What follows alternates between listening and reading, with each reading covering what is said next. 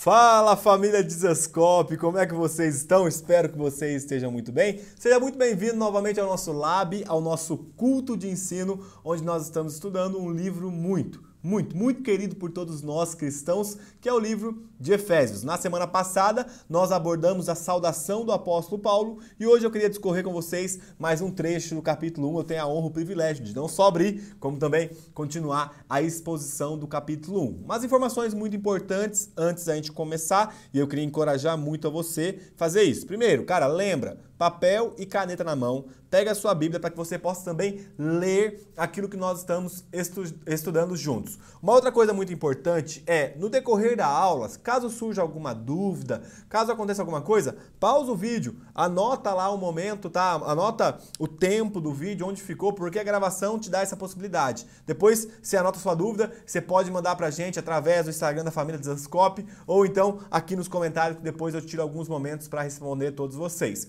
É, uma outra coisa muito importante, o nosso lab sai toda terça-feira às 20 tá? Às 8 da noite, toda terça-feira, estreia um novo vídeo aqui para a gente pensar juntos acerca desse livro tão marcante, tão profundo que é o livro de Efésios. Eu queria hoje fazer uma indicação literária para vocês, se é que eu posso, se vocês me permitem. Nós estamos usando esse livro do John Stott, A Mensagem de Efésios. Estou até com algumas marcações aqui, ó, porque eu estava estudando ele para montar essa aula. Ele é o livro base, claro que nós temos usado livros que complementam esse estudo, como Lloyd Jones, John Calvino, John MacArthur, tantos outros que têm nos ajudado nisso, mas o livro base que todos os professores vão usar é esse, e a partir desse livro, então, nós estamos formulando a aula. Caso você queira conhecer a mensagem de Efésios, a nova sociedade de Deus, do grande John Stott, e a editora é a ABU, tá? Só você digitar no Google que você vai ver aí um livro que vale muito a pena para você também fazer as suas anotações. Sem mais delongas, vamos lá? Vamos começar o nosso estudo de hoje? Cara, estou muito feliz porque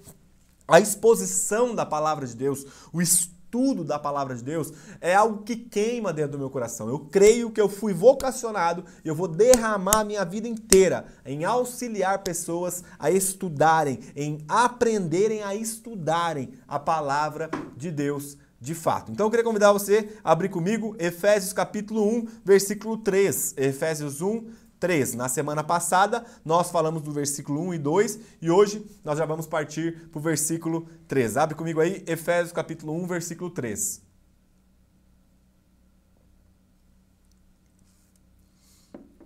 A Bíblia diz: Bendito seja o Deus e Pai de nosso Senhor Jesus Cristo, que nos abençoou com todas as bênçãos espirituais nas regiões celestiais em Cristo, antes da fundação do mundo Deus nos escolheu nele para sermos santos e irrepreensíveis diante dele. Em amor, nos predestinou para ele, para sermos adotados como seus filhos, por meio de Jesus Cristo, segundo o propósito de Sua vontade, para louvor da glória de Sua graça, que Ele nos concedeu gratuitamente no amado. Nele temos a redenção pelo Seu sangue, a remissão dos pecados, segundo a riqueza de Sua graça que derramou abundantemente sobre nós em toda sabedoria e entendimento. Ele nos revelou o mistério da sua vontade, segundo o seu propósito, que ele apresentou em Cristo, de fazer convergir nele, na dispensação da plenitude dos tempos, todas as coisas, tanto as do céu como as da terra. Em Cristo também fomos feitos heranças, predestinados segundo o propósito daquele que faz todas as coisas conforme o conselho de sua vontade, a fim de sermos para louvor de sua glória, nós, os que de antemão esperamos em Cristo. Nele também vocês, depois que ouviram a palavra da verdade, o evangelho da salvação, tendo nele crido, receberam o selo ou o penhor do Espírito Santo da promessa. O Espírito é o penhor da nossa herança até o resgate da sua propriedade em louvor da sua Glória, vamos orar? Se você puder fechar os seus olhos na sua casa, queria convidar você a ter um pequeno período de oração juntos aqui. Pai, eis-nos aqui mais um dia diante da tua palavra. Nós não queremos somente ler a tua palavra, nós queremos devorá-la, Senhor. Nós queremos ser alimentados por meio desse alimento que o Senhor nos proveu. Nós pedimos, dá-nos sabedoria e revelação, dá-nos entendimento e discernimento para que nós possamos caminhar em cima da sua verdade, não só caminhar, mas para que nós possamos ser transformados por meio dela. Nos ensina a te adorar por meio do estudo, nos ensina a te adorar por meio da, da labuta, do trabalho intelectual, do trabalho de dispor o nosso coração em cima da Sua palavra. Senhor, leva-nos a um lugar de entendimento para que através desse entendimento nós possamos ser transformados. Eu oro por cada irmão, por cada irmã que está participando desse momento de estudo, juntos como família. Eu peço que o Senhor dê clareza, entendimento e que o coração deles seja um, um, uma, uma terra fértil para que a sua semente possa frutificar para a tua glória. Essa é a nossa oração, Senhor. Nós queremos sair daqui mais semelhantes a Jesus Cristo, mais semelhantes ao nosso Senhor. Então nos leva nesse lugar que o Senhor Espírito Santo possa nos dar entendimento. Em nome de Jesus, essa é a nossa oração hoje, Pai. Amém, amém e amém. Gente, só recapitulando algumas coisas, por quê? Eu sempre gosto de recapitular, porque nós estamos diante de uma epístola. Em outras palavras, uma carta. Então pare e pensa comigo. Quando o apóstolo Paulo foi escrever uma carta, ele não ficou assim, ó, vou escrever isso aqui, aí ele parou, dois, três dias, depois voltou a escrever. Não, uma carta era ditada. Então ela tinha começo, meio e fim, conforme o apóstolo Paulo ia ditando para aquele que estava escrevendo, porque Paulo estava preso aqui no caso, em uma prisão domiciliar em Roma, algemado é, a um soldado romano. Você pode ver isso no final do livro de Atos. Agora, essa carta de Efésios que nós temos aqui, ela foi escrita pelo apóstolo Paulo. Isso é sem dúvidas, todos os historiadores, todos os biblistas é, é, é, é, certificam, os pais da igreja certificam que essa carta de fato foi escrita pelo apóstolo Paulo. O ano da escrita dessa carta é muito importante compreendermos. Por que, que é muito importante? Eu sempre falo isso e repito. Porque o ano da carta vai ditar o nosso senso de interpretação. Presta atenção. Claro que nós vivemos pela revelação do Espírito, mas quando a gente entende que está acontecendo algo em uma região e a partir dessa localidade, a partir destas questões sociais, o apóstolo Paulo escreve, começa a fazer sentido para a gente porque ele usa algumas palavras, alguns parágrafos, algumas formas na sua escrita. Então, o ano em que foi escrita essa carta é de extrema importância para a gente, para que nós possamos interpretar essa carta sem criar o achismo em cima dela.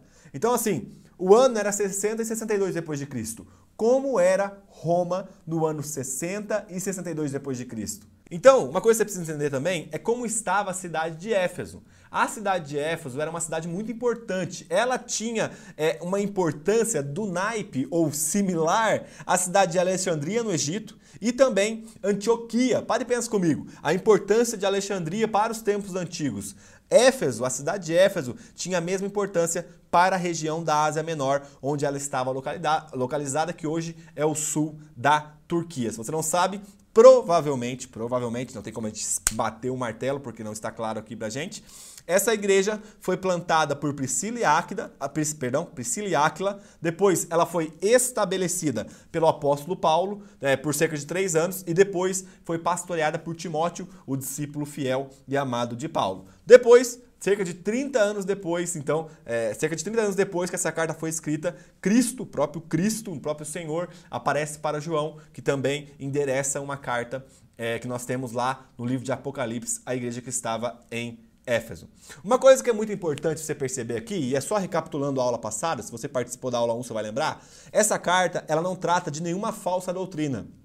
Ela não trata de nenhum falso ensinamento, porque ela é uma carta que foi endereçada a Éfeso, mas o desejo do apóstolo Paulo é que ela fosse uma carta circular, que ela rodasse em outras localidades. Provavelmente, provavelmente, nós temos é, diante de nós uma carta que iria para a cidade de Éfeso, mas depois seria, é, ela iria circular nas igrejas que estavam na região de Éfeso. O Martin Lloyd Jones, que é um autor incrível que eu gosto muito, ele vai falar o seguinte: a Epístola de Romanos é a expressão mais pura do Evangelho e a Epístola de Efésios é a mais sublime e majestosa dele.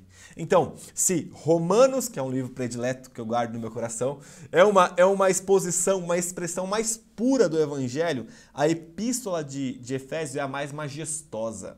É a que, a que tem mais sublimidade, sabe? Ela é, ela é bem detalhada, ela é bem bela nos seus escritos. É, só lembrando alguns pontos mais importantes também que eu falei na semana passada, a carta de Efésios ela pode ser considerada uma intercessão. Ela tem um caráter de oração. Ela também pode ser considerada uma carta de proclamação. Não é apologética, não é polêmica, pelo contrário, está recheada, repleta de afirmações acerca de Deus, do Cristo e do Espírito Santo. E por fim, a carta de Efésios é uma carta de evangelização, porque tem aqui também, é, de forma é, bem explícita, o plano, o propósito da ação salvadora de Deus. Na semana passada, nós estudamos o versículo 1 e 2, onde Paulo faz a sua saudação. Ele se apresenta como aquele que foi chamado, recebeu um encargo apostólico do próprio Cristo, e depois ele começa a tratar então dos termos sobre graça, paz. Ele, ele endereça essa carta aos fiéis que estavam em Éfeso, não só aos fiéis, mas também como aos santos. Então, nós entendemos que a paz é uma consequência da graça, por meio da graça em Cristo que nós recebemos do nosso, do nosso Deus e Pai. Nós nós podemos ter um relacionamento de pai ou de paz, perdão, nós podemos ter um relacionamento de paz. Nós não precisamos andar por aí inquietos em nada do tipo, porque em Cristo nós recebemos a graça de Deus que nos concede a paz. Agora, nessa segunda parte, e hoje nós vamos estudar do versículo 3 ao versículo 14, é uma boa porção, nós temos aqui duas expressões. Eu queria, eu queria que você é, que ficasse bem claro para você aqui que esse, esse trecho que nós vamos estudar, essa perícope que nós vamos é, estudar hoje, ela, ela pode ter, pode ser dividida, na verdade, em duas formas. Primeiro, um louvor. Porque Paulo começa bem dizendo a Deus, pelo próprio Deus ter nos abençoado com todas as sortes de bênçãos espirituais. Mas também é uma oração, porque Paulo pede que Deus abra os nossos olhos para que possamos compreender a plenitude dessa bênção. Então, é uma expressão de louvor, mas também é uma oração. Assim, eu não, eu não sou um cara que usa muito esse termo, mas deixa eu explicar para vocês. O apóstolo Paulo, é muito interessante que no original do grego, a, a, a sentença gramatical que esse trecho foi escrito é como se fosse um texto sem ponto final e sem vírgula. É como se o apóstolo Paulo tivesse tido uma explosão de adoração. Então, é como se o apóstolo Paulo tivesse é, é, é, sentido esse impulso de adorar a Deus diante de tamanha graça que o foi revelada. Cara, sem dúvidas, essas primeiras partes, ou essa primeira parte do livro de Efésios. É uma parte muito marcante. E eu queria começar com vocês já então pensando. Lembra que eu falei lá atrás, acabei de falar na verdade. Ela tem um caráter de louvor. Paulo adora Deus. É, é, Paulo expressa sua adoração a Deus é, por meio do louvor e também faz uma oração a Deus, pedindo que nós possamos compreender a totalidade dessa bênção. Deixa eu te falar uma coisa: é como se você tivesse recebido um presente e você não soubesse o que é esse presente de verdade. O texto que nós vamos estudar hoje aqui, e claro, de forma introdutória, porque ainda vai discorrer em todo o enredo do livro ou da carta, nós temos aqui um presente que Deus nos deu, mas nós precisamos de revelação do Espírito para compreendermos ele. Então eu queria te instigar, queria gerar um, um, uma expectativa dentro do seu coração, para que nós possamos ser marcados por isso que o Espírito Santo vai falar com a gente. Então, lembrando, abre comigo aí novamente, não sei se você fechou, mas Efésios capítulo 1, versículo 3. Efésios 1, 3. Vamos só relembrar o versículo que nós acabamos de ler. Bendito seja o Deus e Pai de nosso Senhor Jesus Cristo, que nos abençoou com todas as bênçãos espirituais nas regiões espirituais em Cristo Jesus, ou em algumas versões, nas regiões celestiais em Cristo Jesus. A primeira, a primeira sentença, a primeira parte que o apóstolo Paulo usa aqui é: Bendito seja o Deus e Pai.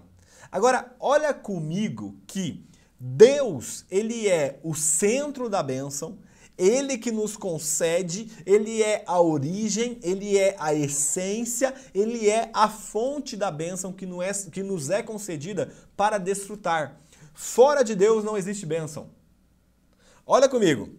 Deus tem nos abençoado, ele nos escolheu e predestinou para a adoção de filhos, o que o texto está falando, tá? De novo, essas sentenças que eu vou falar aqui é o que está no texto. Olha aí na sua Bíblia aí.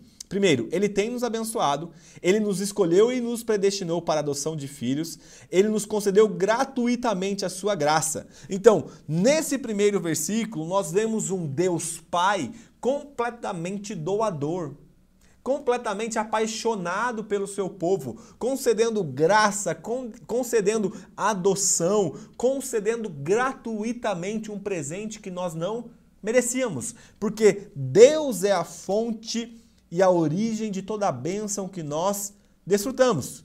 Agora, essa, essa, essa primeira introdução, essa, esses primeiros versículos aqui que Paulo está falando, do 3 até o 5, é como se fosse uma adoração trinitária. Em outras palavras, é uma adoração à Trindade, porque da mesma forma que ele expressa gratidão a Deus, nosso Pai, ele também fala do nosso Senhor Jesus. E é muito interessante que Jesus, o termo, ou o nome, melhor, o nome Jesus, Senhor, é mencionado 15 vezes nos primeiros 14 versículos dessa carta. Vamos lá, de novo. Você se entendeu como Jesus estava não só nos lábios, mas também no coração de Paulo. Jesus, o termo, o nome Jesus, ou então Senhor, é mencionado 15 vezes nos primeiros 14 versículos dessa carta. Então, cara, é como se o apóstolo Paulo, em cada linha, colocasse o nome de Jesus, o termo Senhor, para que nós lembrássemos que tudo que está nas Escrituras diz respeito a Ele. Agora, é muito legal que, antigamente, antes, nós estávamos em Adão. Nós pertencíamos à humanidade caída. E agora nós estamos em Cristo, que é o nosso Senhor através desse novo Senhor, através da, da, do novo cuidado, da nova, da nova tutoria, daquele que governa a nossa vida agora, nós voltamos a ter uma vida de esperança. Gente, aquele que está fora de Cristo é impossível ter esperança. Como assim? A esperança no lugar errado vai gerar frustração. Então é melhor que não se tenha. Presta atenção no que eu estou dizendo. Talvez você está colocando sua esperança, você que é crente, no seu trabalho, no seu casamento, no seu filho, no seu não sei o quê. Cara, a esperança colocada no lugar errado vai te gerar frustração. Porque nós somos chamados a depositar a nossa esperança em Cristo, porque Ele nos ressuscitou e Ele nos deu um novo propósito de vida. Assim como Paulo expressa a sua adoração a Deus, sendo Ele a fonte e a origem de toda a bênção, Paulo também expressa a sua adoração ao Cristo que é aquele que nos dá uma nova vida e uma nova esperança. Agora, tem um versículo que é muito citado, por vezes nós vemos ele sendo citado nos cultos, em alguns cultos de ensino também, que é que nos abençoou com todas as bênçãos celestiais, ou as de novo, que nos abençoou com todas as bênçãos espirituais nas regiões celestiais em Cristo Jesus. Eu coloquei aqui é, é um, uma frase que eu queria ler para vocês, para isso ficar gravado dentro de você. Toda bênção que podemos receber espiritualmente vem por meio do Espírito Santo que hoje habita em nós. É fato que Jesus prometeu algumas bênçãos materiais, mas pela, superior, pela superioridade da aliança em Cristo, a nossa bênção é espiritual, sendo algumas delas a lei escrita no nosso coração pelo próprio Espírito Santo, um conhecimento pessoal de Deus e o perdão pelos nossos pecados. Deixa eu te falar uma coisa: acima de qualquer bem ou bênção material que Cristo pode te dar, o fato de nós termos o Espírito Santo é aquele que escreveu nos nossos corações a lei de Deus. Não somente isso, como conhecer a Deus pessoalmente e receber o perdão pelos nossos pecados, isso supera qualquer tipo de bênção material. Agora a pergunta é: você se alegra com essa notícia? Porque senão nós entendemos bênção da forma errada. Senão bênção se tornou uma forma materialista de fazer Deus me servir ao invés de eu aceitar a adoção que ele já realizou em mim. Presta atenção. Melhor que um carro, melhor que uma casa, melhor que uma família excelente, melhor que o melhor trabalho, melhor que finanças, é, é, é, é bonança de finanças, é nós sabermos que o Espírito Santo habita em nós, que a lei de Deus foi escrita pelo Espírito Santo no nosso coração e que nós recebemos perdão pelos nossos pecados. Isso é uma verdadeira bênção. Isso é a marca, isso é a evidência de que nós estamos de fato em Cristo, quando nós nos deleitamos nas bênçãos espirituais que Ele nos concedeu. Ah, Léo, Deus não pode me dar algo material? Claro que pode, gente. Nosso Pai, Deus é um bom Pai que cuida da gente nesses detalhes, mas isso não mostra nada. O que mostra se estamos em Cristo é se estamos é, é, é, é satisfeitos nele, em quem Ele é e não no que Ele pode fazer para a gente.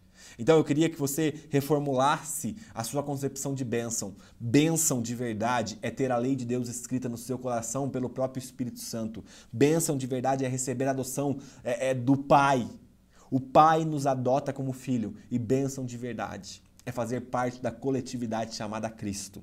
O resto é totalmente secundário. Então, Paulo faz essa expressão de louvor a Deus Pai, ao nosso Senhor Jesus Cristo e também ao Espírito Santo, porque toda a bênção espiritual que nós recebemos vem do Espírito Santo que habita em nós. E se nós estamos em Cristo, nós já recebemos todas as bênçãos.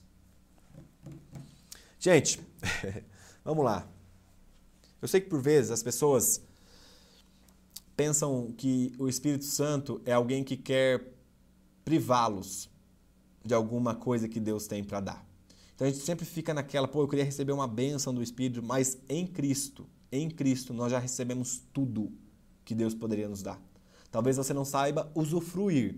Você precisa que, que o Espírito Santo te desperte. Mas em Cristo nós já recebemos todas as bênçãos que o Espírito Santo poderia nos dar. Se você está em Cristo, você já é batizado no Espírito Santo. Você não vai sair por aí buscando batismo no Espírito Santo, porque eu te pergunto: se você está em Cristo e o Espírito não habita em você, quem está habitando dentro de você? É ilógico nós pensarmos santidade se não existe o agente que gera santidade dentro de nós. Então, se você está em Cristo, você já recebeu o selo do Espírito, o batismo do Espírito, os dons do Espírito. Agora, cabe a nós aprendermos com o Espírito Santo a evidenciarmos isso para fora. Então, a partir de hoje, nós não vamos ficar por aí cobrando o Espírito Santo das coisas que ele já nos deu. Porque ele já nos concedeu.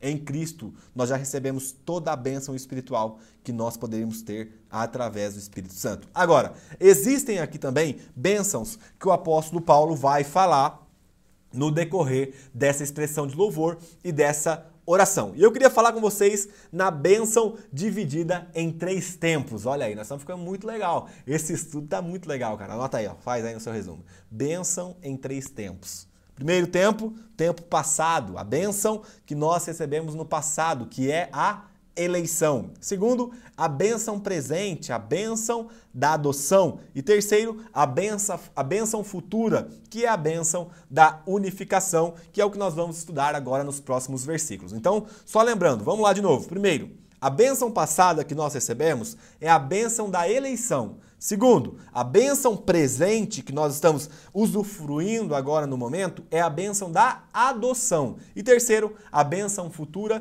que é a bênção da unificação com Cristo, quando todas as coisas de fato convergir nele, que é o momento que nós mais ansiamos. Então vamos lá, nós vamos estudar agora o capítulo 1, versículo 4 e 6, que fala o seguinte: Antes da fundação do mundo, Deus nos escolheu nele para sermos santos e irrepreensíveis diante dele. Em amor, nos predestinou para ele, para sermos adotados como seus filhos por meio de Jesus Cristo, segundo o propósito de sua vontade, para louvor da glória de sua graça, que ele nos concedeu gratuitamente no amado. Gente, primeira coisa, palavras polêmicas, que na verdade não deveriam ser. É porque falta entendimento, é porque falta talvez uma explicação correta do que significa esses termos. Palavra predestinação, escolheu, eleição, são palavras que geralmente geram atritos, geram desentendimento na igreja evangélica, na igreja cristã brasileira. Então eu queria que você ouvisse esse ensino com o coração aberto e que você analisasse. Gente, presta atenção. Analisa se o que eu estou te explicando está de acordo com o contexto que nós estamos estudando. Porque eu vou falar de termos que geram conflito em toda a igreja brasileira, que é o termo de predestinação, de eleição, de Deus escolher. Mas eu queria olhar com vocês, à luz da palavra, o que significa isso, porque não tem como negar, está escrito. Vamos ler de novo, versículo 4 ao 6. Antes da fundação do mundo, Deus nos escolheu nele para sermos santos e irrepreensíveis diante dele. Em amor nos predestinou para ele, para sermos adotados como seus filhos por meio de Jesus Cristo, segundo o propósito da sua vontade, para louvor da sua glória, é, para louvor da glória de sua graça, que ele nos concedeu gratuitamente no seu amado. Agora, ou no amado. Vamos, vamos por partes. Vamos por partes. Vamos por partes. É, é, é assim, eu quero que, que você tenha sinceridade de coração nesse momento para que nós possamos estudar juntos, como família, aquilo que a Bíblia está falando para a gente. Nós vamos passar por, termos, por, por termos e por temas polêmicos, tá? Eu queria que você ouvisse com o coração aberto, porque o meu intuito não é te levar a um ensino errado da palavra. Deus me livra. É, eu tenho muito temor em relação a isso que eu estou fazendo. Tenho muito temor em relação à responsabilidade que eu recebi de Deus. Mas eu quero que você olhe comigo o que a Bíblia está falando sobre o que a Bíblia está falando. Entende? Vamos analisar o que a Bíblia está dizendo sobre o que ela está dizendo. Então, o primeiro termo que eu queria ver com vocês aqui é: antes da fundação do mundo, Deus nos escolheu. Antes do tempo ter começado, antes de qualquer outra coisa ter sido criada, Ele nos escolheu. Deus resolveu nos tornar seus filhos através da obra redentora de Cristo. Então presta atenção, existe um tempo na eternidade onde nenhuma coisa ou nada, onde nenhuma criação tinha sido feita ainda e Deus já tinha nos escolhido nele. Léo, como você explica isso? Cara, é o paradoxo. É algo que é suprarracional, excede a nossa capacidade intelectual de compreender as coisas, porque Deus nos escolheu antes da fundação do mundo. Antes de tudo ter sido criado, ele nos escolhe. Porque nós não vamos colocar Deus dentro da nossa cabeça, não cabe. Então a primeira coisa que nós precisamos entender é que vai ter partes que nós vamos crer. Crer de acordo com o fundamento. E porque nós cremos, nós entendemos. O Evangelho, o professor, historiador, aliás, da Igreja Cristã, é, Franklin Ferreira, ele vai falar que o Evangelho ele é suprarracional. Você crê para então entender. Entendeu? Você crê, então eu entendo. Então Paulo começa com essa declaração: Deus nos escolheu antes da fundação do mundo. Já parou para pensar isso, cara? Antes de qualquer coisa ter sido criada, em um momento, na eternidade, se é que existe essa palavra, na eternidade, um momento, porque a eternidade é a eternidade, Deus pensou em cada um de nós em Cristo Jesus. Cara, olha, para, para e pensa comigo. Presta atenção no que eu estou te dizendo. Deus nos escolheu na eternidade através de Cristo. E você sai por aí falando que você é alguém sem valor, que você não presta para nada, que ninguém te ama. Meu amigo, olha esse grito através de palavras escritas que o apóstolo Paulo está nos dando. Deus nos escolheu antes da fundação do mundo. O seu valor está definido em quem te escolheu. Deus, antes de ele ter feito qualquer outra coisa, ele já tinha escolhido você, ele já tinha escolhido a mim, ele já tinha escolhido todos aqueles que estão em Cristo Jesus e que estarão em Cristo Jesus. Já parou para pensar nisso? Esse é seu valor. Deus escolheu você antes de formar qualquer outra coisa. Deus nos escolheu em Cristo antes de formar qualquer outra coisa. Qual que é o seu valor, meu irmão? Qual que é, sua, qual que é o seu valor, minha irmã? Deus escolheu a gente. Paulo vai falar em Gálatas capítulo 1, versículo 15. Mas quando Deus me separou antes de eu nascer, ele me chamou pela sua graça. Cara, Paulo antes de nascer era alguém escolhido por Deus. E nós também somos em Cristo Jesus. Então eu quero que você entenda que Deus é alguém que pensa na gente antes de ter formado qualquer outra coisa. Como, Léo? Não sei supera a minha capacidade de compreensão, supera a minha capacidade de entender intelectualmente. Por isso que é uma verdade que carece de revelação do Espírito. Por isso que Paulo começa pedindo revelação, para que nós possamos reconhecer a tamanha bênção que foi nos dada, a eleição em Cristo Jesus. Essa é a bênção passada, aconteceu na eternidade. Ele nos escolheu nele, para que por meio de Cristo nós fôssemos adotados como filho. E aí você pode se perguntar, Léo, mas por quê? Para que ele me escolheu?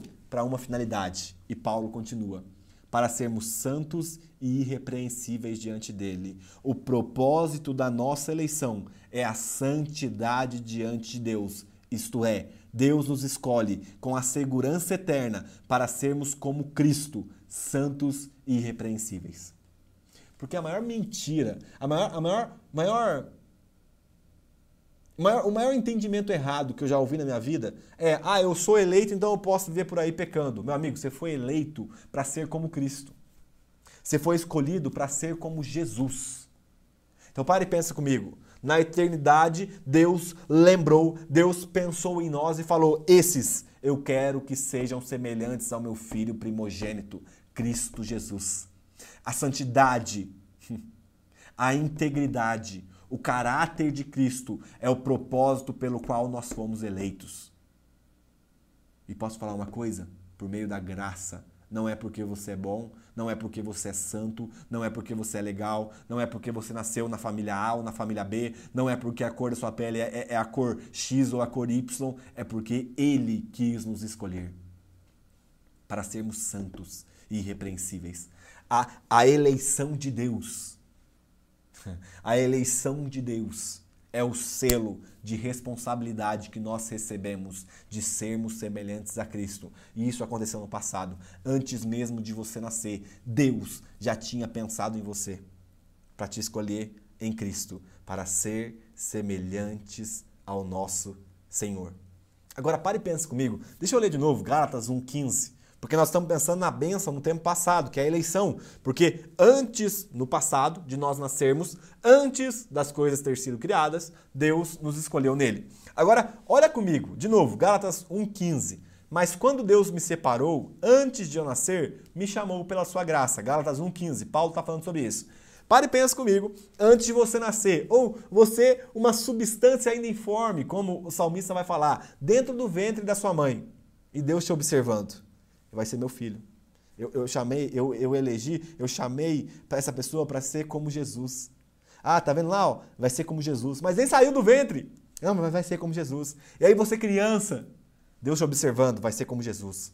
E aí você adolescente, você jovem, você adulto, você idoso. E Deus observando, é para ser alguém como Jesus. Isso não te dá tranquilidade?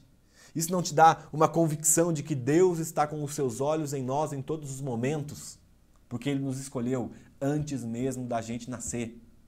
Isso não te dá uma paz que excede todo entendimento?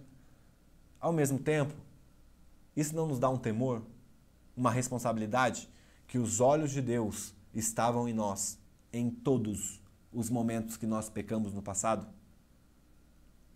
Você entende que ao se trancar no seu quarto e fazer algo errado, Deus estava te observando? Você entende quando você estava em algum ambiente, em algum lugar, fazendo algo errado, Deus estava te observando? Gera tranquilidade no que diz respeito ao cuidado, mas gera temor no que diz respeito à responsabilidade que nós recebemos.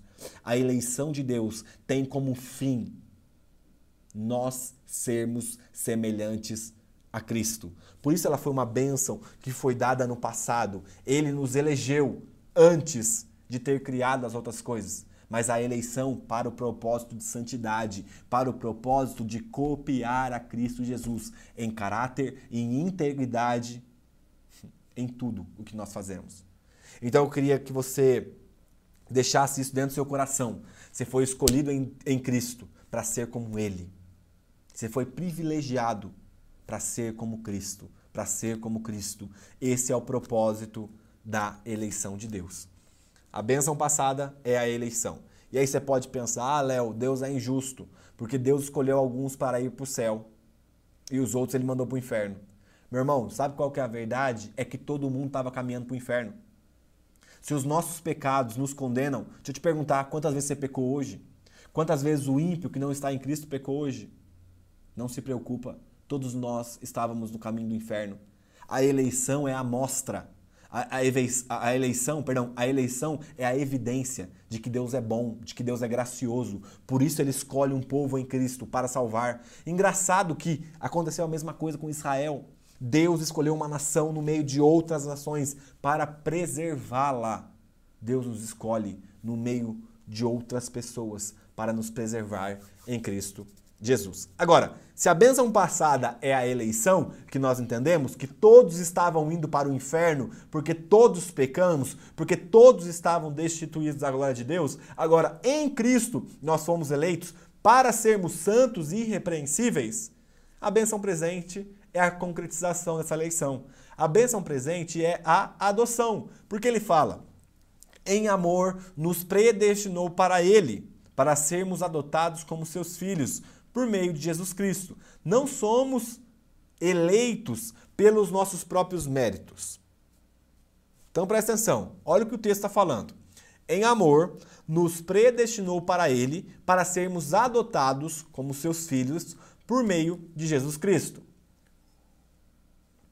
Então, a expressão do texto é que nós não fomos eleitos pelos nossos próprios méritos, mas pelo amor de Deus manifestado em Cristo. Ou seja, não devemos nos tornar orgulhosos por isso, mas humildes, pois, mesmo sendo pecadores e depravados, Ele nos escolheu para nos transformar e nos concedeu uma vida de santidade em Cristo. Então, não é nada que diz respeito aos seus méritos, aos seus feitos, é a vontade de Deus. Então, quando você olha para alguém que talvez não está em Cristo, você fica, cara, estou em Cristo, essa pessoa está perdida. Meu irmão, não se vangloria nisso. Não se ache, porque você foi alguém que Deus reservou, preservou.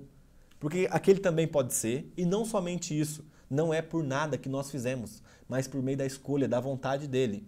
Olha, olha, olha que loucura. João Calvino vai falar o seguinte: a eleição de Deus é livre e abate e aniquila todo o merecimento, todas as obras e virtudes dos homens, pois ela aconteceu por vontade de Deus Deus resolveu nos escolher. Agora, a expressão que nós precisamos dar a essa bênção presente que nós usufruímos hoje, que é a bênção da adoção, é sermos santos.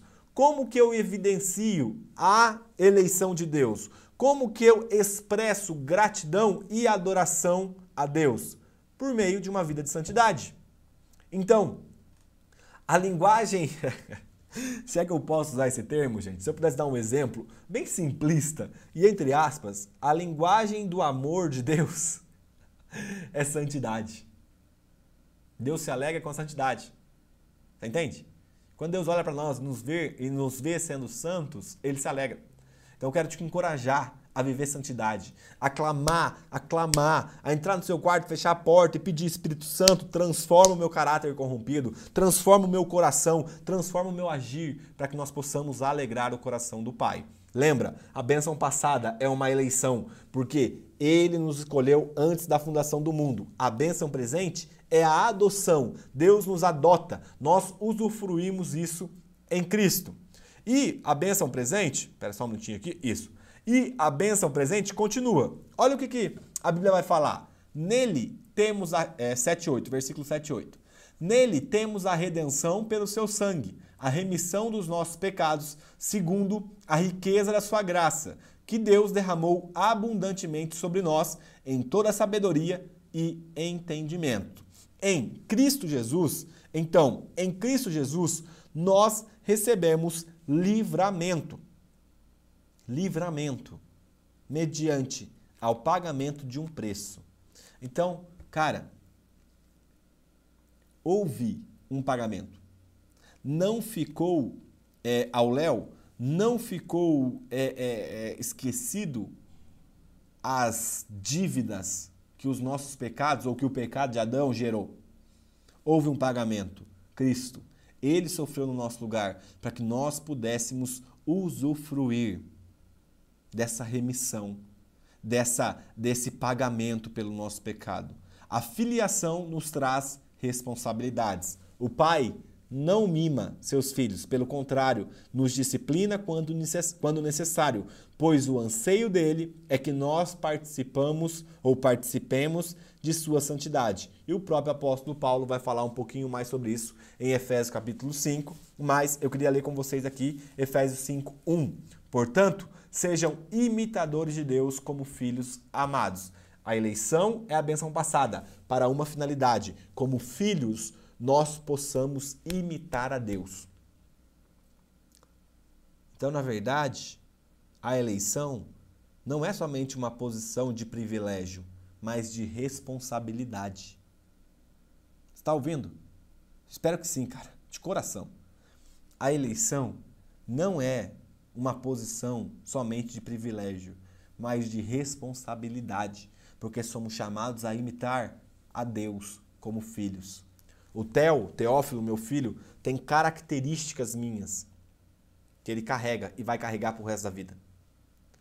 Nós temos características de Deus, do Cristo, que nós somos chamados a evidenciar por aí, como filhos que carregam a natureza daquele que é santo.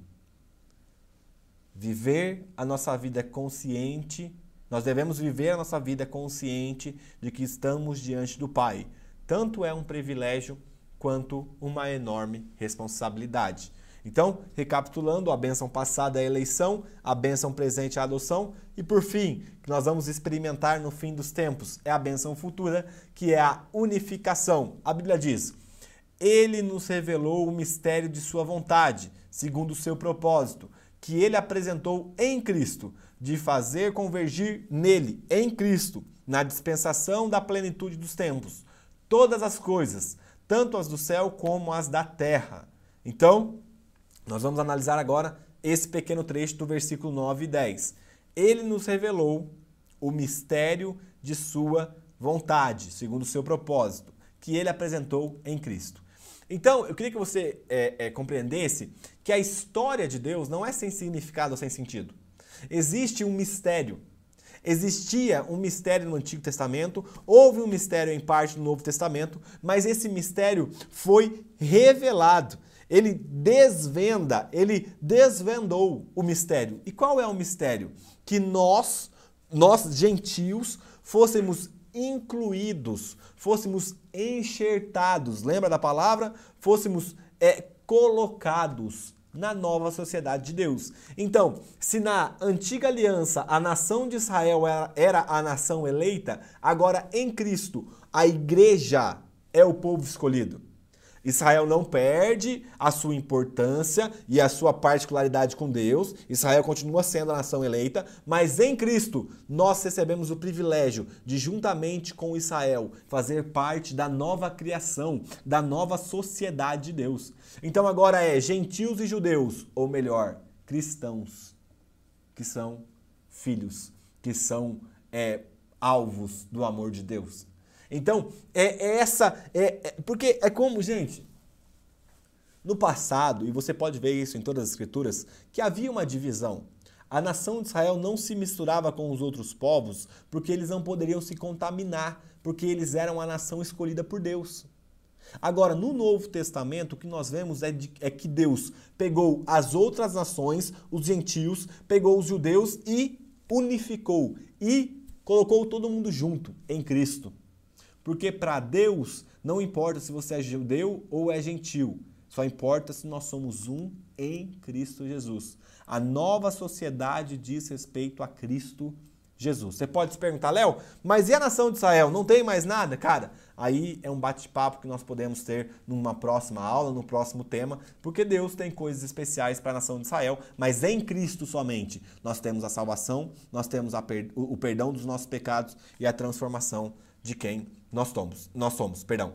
Então, o mistério que foi revelado é de que em Cristo nós somos um só povo, nós vivemos é, uma só realidade através de Cristo. E ele fala que na, na dispensação da plenitude do tempo, ou melhor, de novo, vamos lá aqui, ó, que ele apresentou em Cristo, de fazer convergir nele, na dispensação da plenitude dos tempos, todas as coisas, tanto as do céu como as da terra. Isto é, vai haver uma harmonia do universo.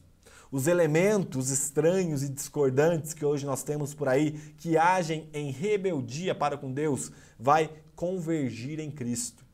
Nós temos aqui então uma, uma, uma, uma parte das Escrituras que fala que todas as coisas serão transformadas em Cristo. A natureza, a fauna e a flora, os homens e as mulheres que estão nele serão transformados nele.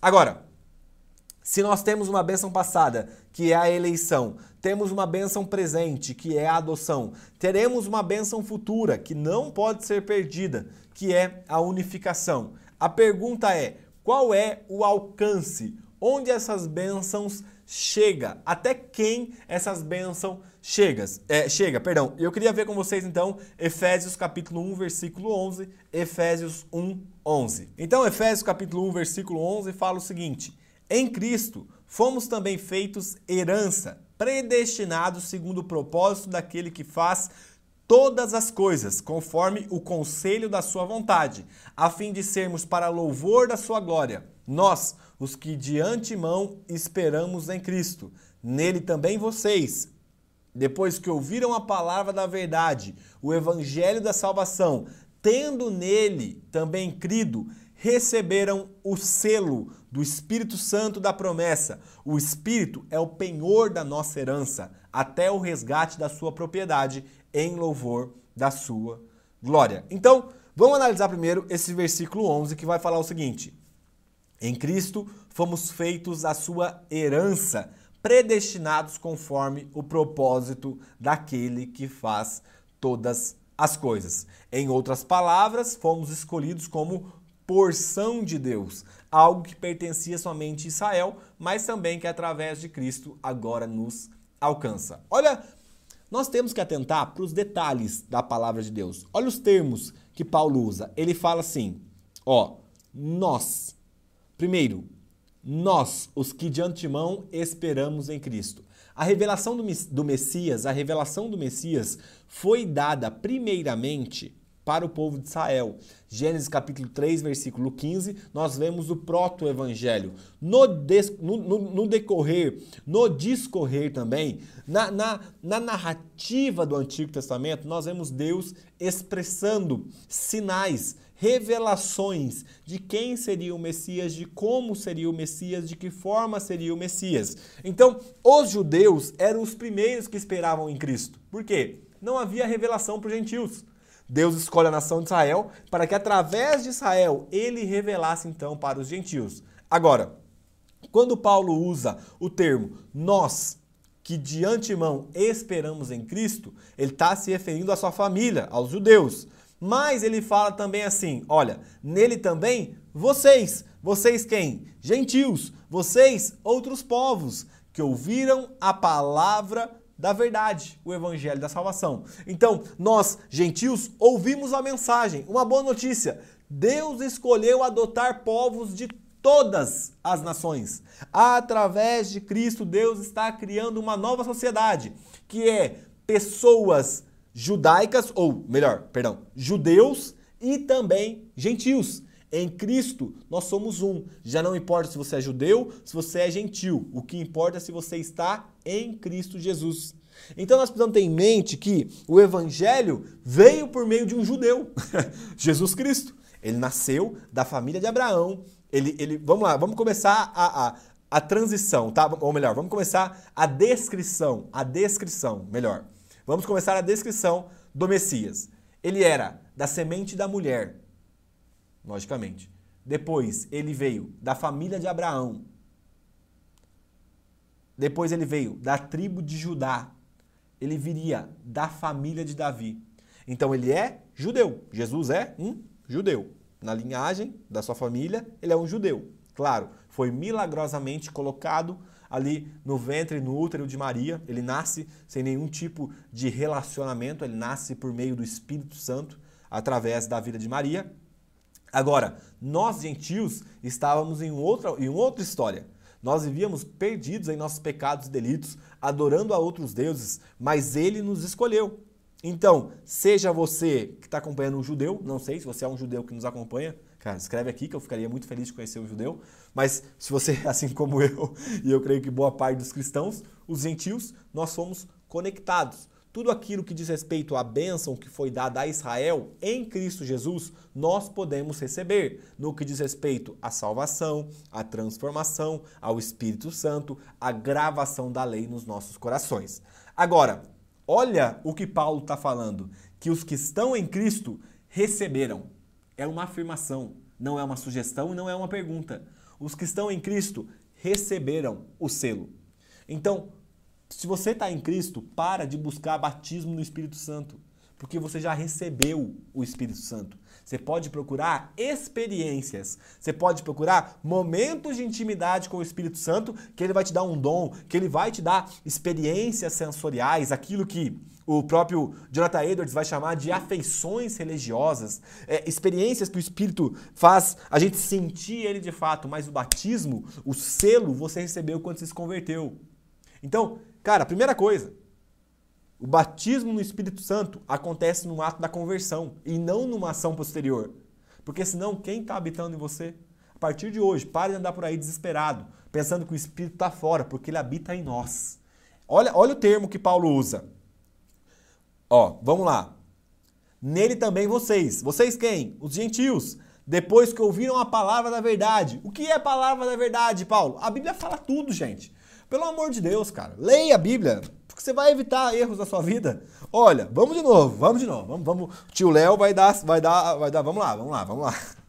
Nele também vocês, depois que ouviram a palavra da verdade. Mas o que é a palavra da verdade, Paulo? O evangelho da salvação tendo nele crido. Nele quem? Em Cristo. Receberam.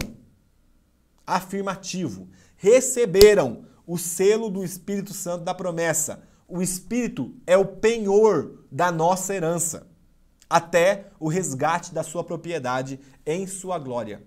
Então presta atenção: o Espírito está em você é um sinal de que Deus vai vir nos buscar. O Espírito Santo em nós é o penhor, é a parte que Deus escolheu deixar de confirmação de que ele vai cumprir a parte dele nessa aliança, nesse contrato pactual, nesse pacto que ele fez com a gente. Então, cara, o espírito é o penhor. Se você não tem o espírito, você não tem o penhor. Se você não tem o penhor, você não faz parte de Cristo. Então, com toda tranquilidade, eu afirmo à luz das Escrituras: você recebeu o Espírito Santo quando ouviu o Evangelho da salvação e se entregou a Cristo. Porque o ato de nos levar até Cristo é uma obra do Espírito. O ato de abrir os nossos olhos e nos revelar e nos mostrar os nossos pecados é uma obra do Espírito. O Espírito Santo já habita em você. Ele é o selo, ele é o penhor, é o que Paulo está falando. Ele é a marca de que Deus vai vir nos buscar. Então eu quero te dar essa tranquilidade, ou melhor, a palavra de Deus nos dá essa tranquilidade. Agora, o Espírito Santo, ele recebe três designações. Primeira, o Espírito da promessa. Deus prometeu pelos profetas do Antigo Testamento e também por Jesus que o enviaria, e Deus promete dá-lo hoje a todo aquele que crê e se arrepende, ou aquele que se arrepende e crê. O Espírito da promessa é, é, é o Deus, Deus Espírito Santo, nós precisamos ter em mente que ele é Deus. Ele foi prometido de que ele seria enviado a todo aquele que se arrepende e crê. Segunda coisa, o Espírito é o selo, uma marca de possessão, um selo de autenticidade. Deus coloca o Espírito Santo dentro de nós a fim de nos marcar como sua propriedade. Então, qual que é a marca que eu estou em Cristo? Se o Espírito habita em você e se você anda em santidade, porque o Espírito é santo. Então, ele, como ele é santo, ele não está gerando bagunça dentro de você. Ele está gerando santidade dentro de você, para que você possa expressar. E por fim, terceiro, e último ponto. O Espírito é a garantia, o penhor. Com ele, Deus promete levar o seu povo em segurança até o final. Então é como se Deus colocasse o Espírito Santo dentro de você para te garantir: eu vou te transformar até o fim. Aquele que começou a boa obra vai trabalhar, vai fazer. Ele não vai abandonar até o dia da consumação em Cristo Jesus. O Espírito Santo ele é um espírito que foi prometido, Ele é o espírito que é o selo e ele é o espírito da garantia, do penhor. E por fim, nossa última sentença do estudo de hoje é Paulo termina falando até o resgate da sua propriedade em louvor da sua glória. Em louvor da sua glória. Tudo começa pela vontade de Deus. Lembra lá atrás que toda fonte de bênção vem de Deus? E termina para a sua glória, em cumprir a sua promessa no Cristo. O povo de Deus é aquele que vive pela vontade de Deus, para a glória de Deus, segundo a sua própria vontade. Deus nos chama para viver pela vontade dele, segundo a vontade dele. Começa com a bênção de Deus Pai, que nos concede gratuitamente um amado, o selo do Espírito e uma nova família para se habitar. Aquele que nos, nos escolheu, nos deu uma bênção, a bênção da eleição no passado, que realizou essa bênção por meio da adoção, que é a bênção presente, que nos garante que seremos unificados, unidos em Cristo Jesus.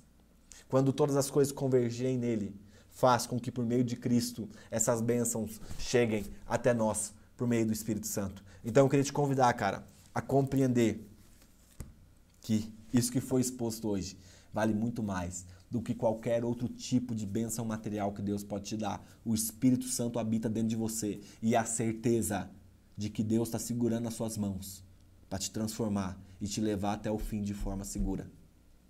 Se isso não gera júbilo no seu coração, eu não sei mais o que pode gerar. Não é um bom carro, não é uma boa casa, não é uma conta cheia de dinheiro. Ainda que todas essas coisas sejam importantes, mais importante é o Espírito habitando em nós por meio de Cristo. E nós sabemos que em Cristo Jesus, antes da gente nascer, o Pai já tinha nos escolhido.